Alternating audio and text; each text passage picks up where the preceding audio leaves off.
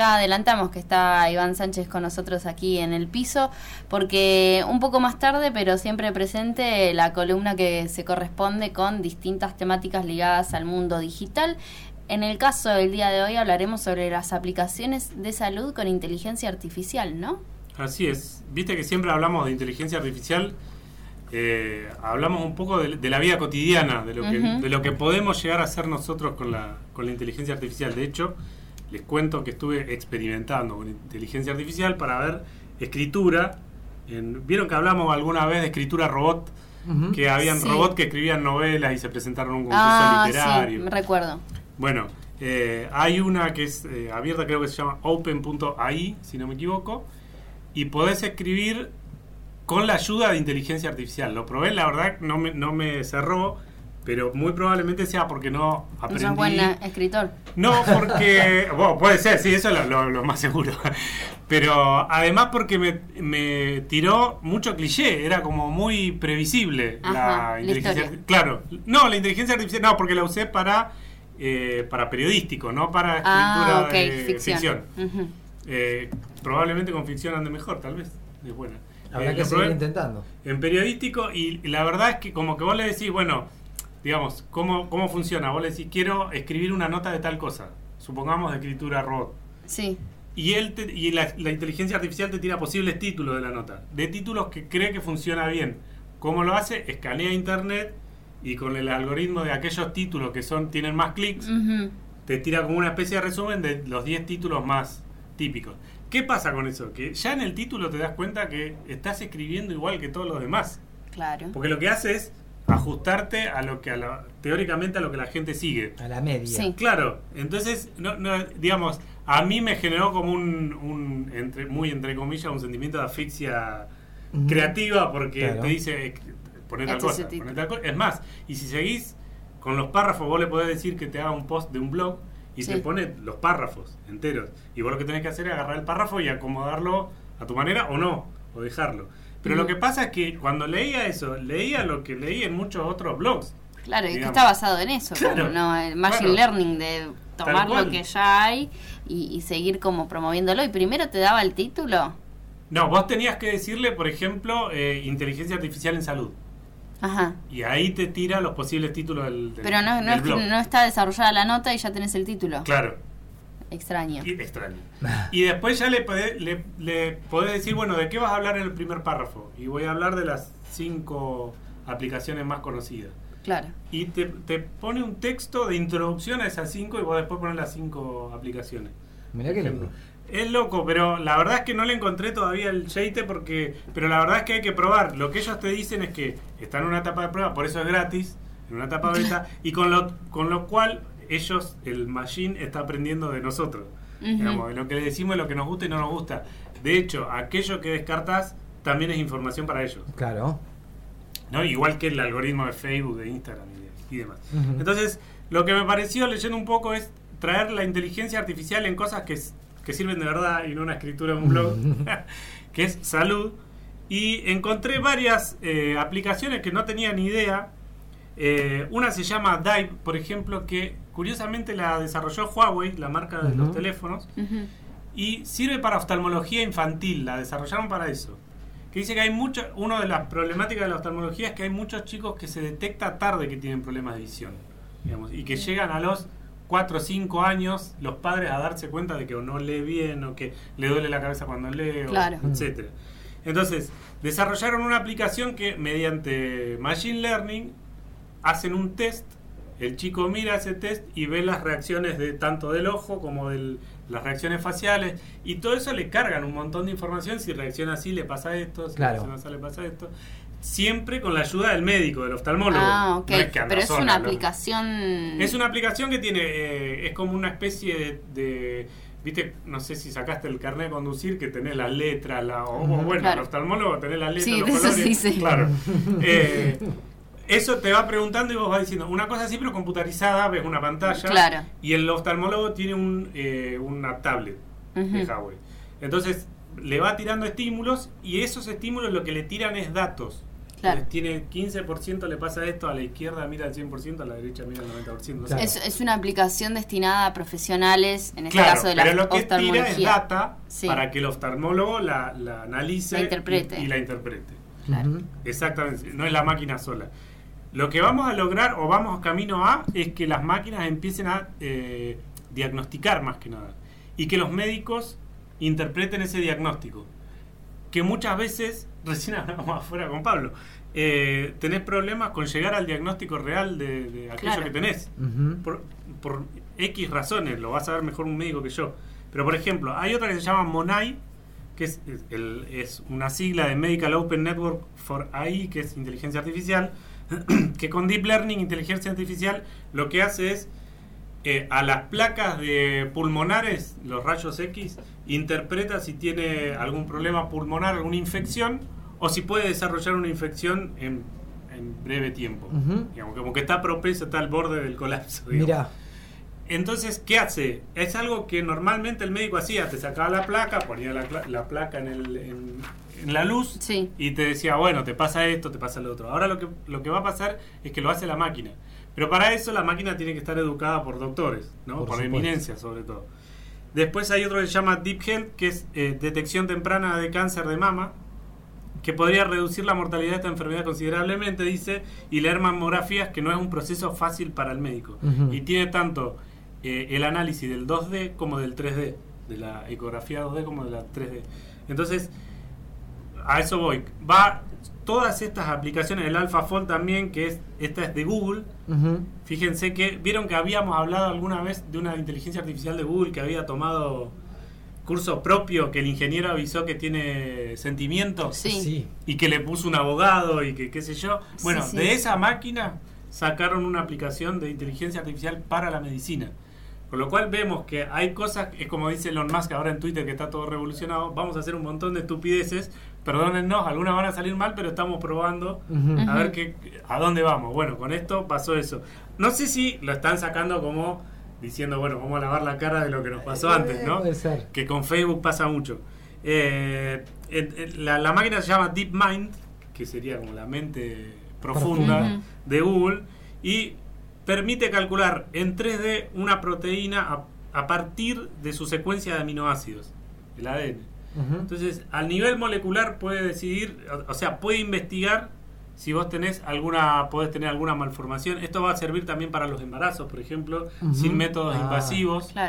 Eh, sacar eh, lecturas de lo que está pasando con el feto sin métodos invasivos, básicamente. Todo con inteligencia artificial. Pero ¿por qué con inteligencia artificial y machine learning? Porque ninguno de nosotros somos iguales al otro. Entonces, un bebé no es igual al otro. Claro. Y entonces la máquina tiene que interpretar así como el médico. Porque a la vez también un bebé no es igual al otro, sobre todo porque una persona gestante no es igual a la otra, ¿no? entonces, a partir de ahí hay un montón de diferencias. Exactamente. Entonces, eh, por lo que vemos, estas son aplicaciones que están desarrolladas específicamente para el diagnóstico.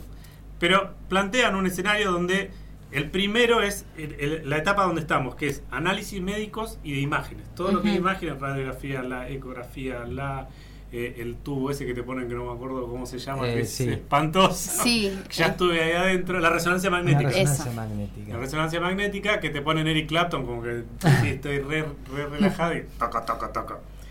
Eh, Nunca tuve que hacerlo, por suerte. ¿No? No. Yo me calmé, pero no es, no es tan grave. ¿Funcionó lo de la música? Sí, sí, funcionó. funcionó. Es, horrible eso, sí.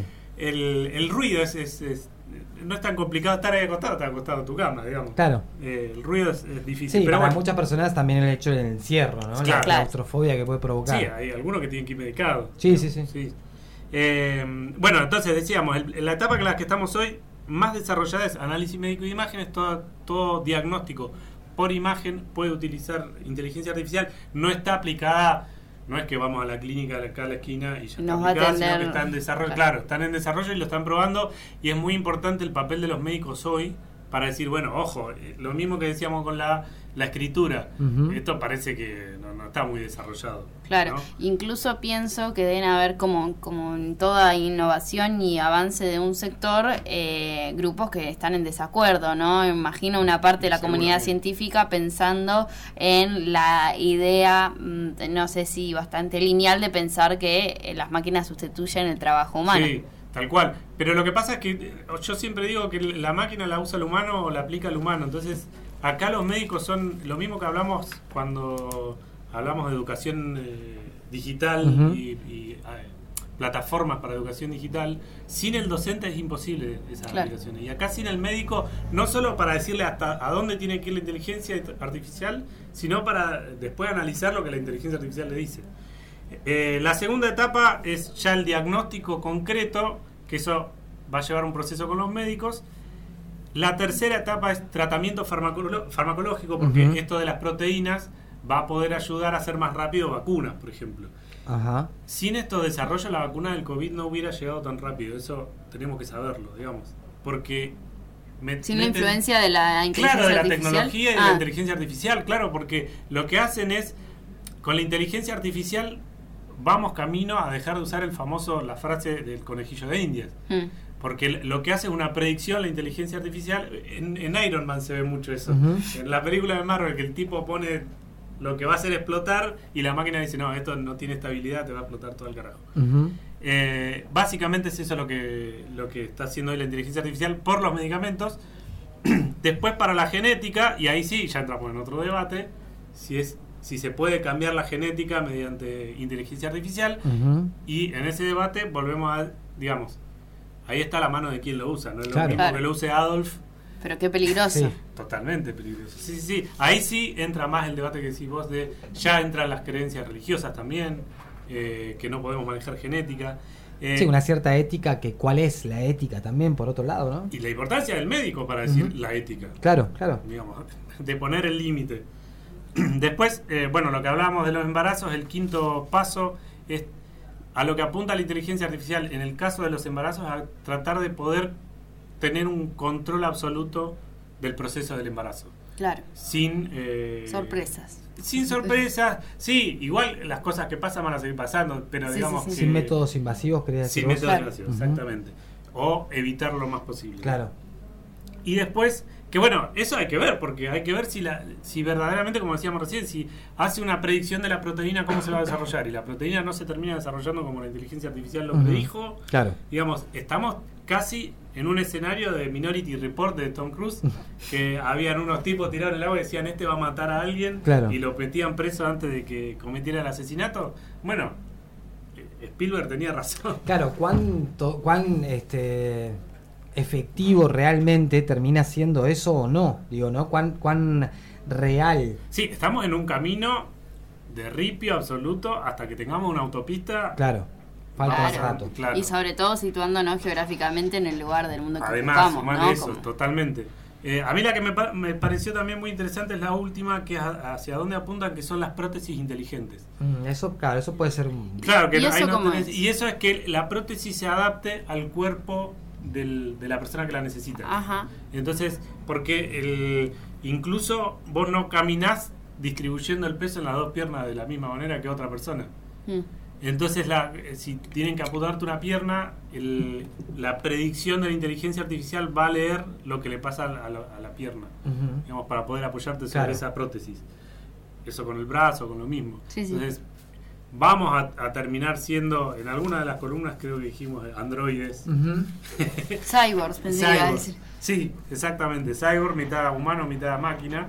Eh, pero me pareció la más interesante porque ahí no tenés mucho debate ético para decir. Claro, mientras, mientras funcione en la comodidad y en el beneficio del paciente, es como sí, para adelante. Claro, pero el asunto es si uno lo utiliza porque, por una cuestión médica, tenés que suplir una parte del cuerpo que te tienen que sacar porque después lo pienso, no sé, en otros lugares, ¿se convertirán los deportes en otra cosa porque los deportistas serán otros? No, no, no, ya se convirtió en otro. La salud en el, digamos, hay un médico de la selección argentina, ahora no me voy a acordar el nombre, que no está más en la selección, que trabajaba en la NUS también, que dijo repetidas veces, notas que le he escuchado, que la medicina ha avanzado gracias al fútbol.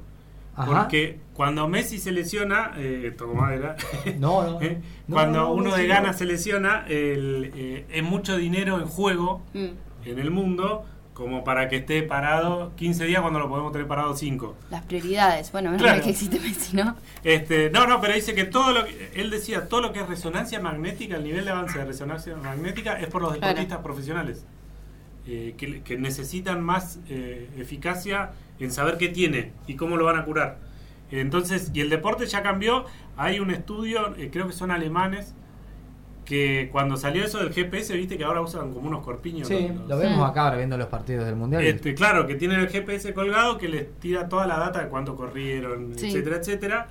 Todos esos datos hay, hay tipos que los usan para ponérselo a chicos chiquitos de on- 10 a 12 años para leerles las métricas y ya saben cuál va a ser un deportista de alto, rendi- de alto rendimiento y cuál no. Te ahorran tiempo.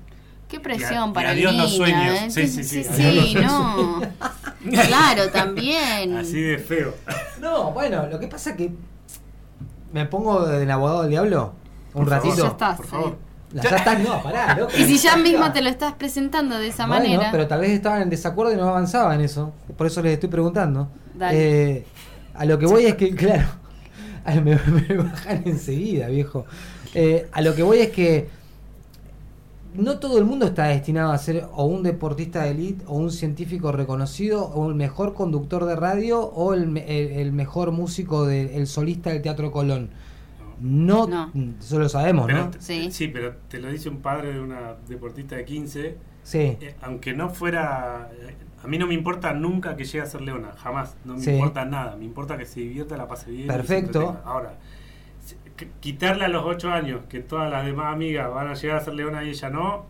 No me la des a mí. eh, No, no, está bien, está bien, pero lo que voy es que eh, para mí lo que faltaría en todo caso es el, la otra parte de esa educación. Aprender a lidiar con la frustración.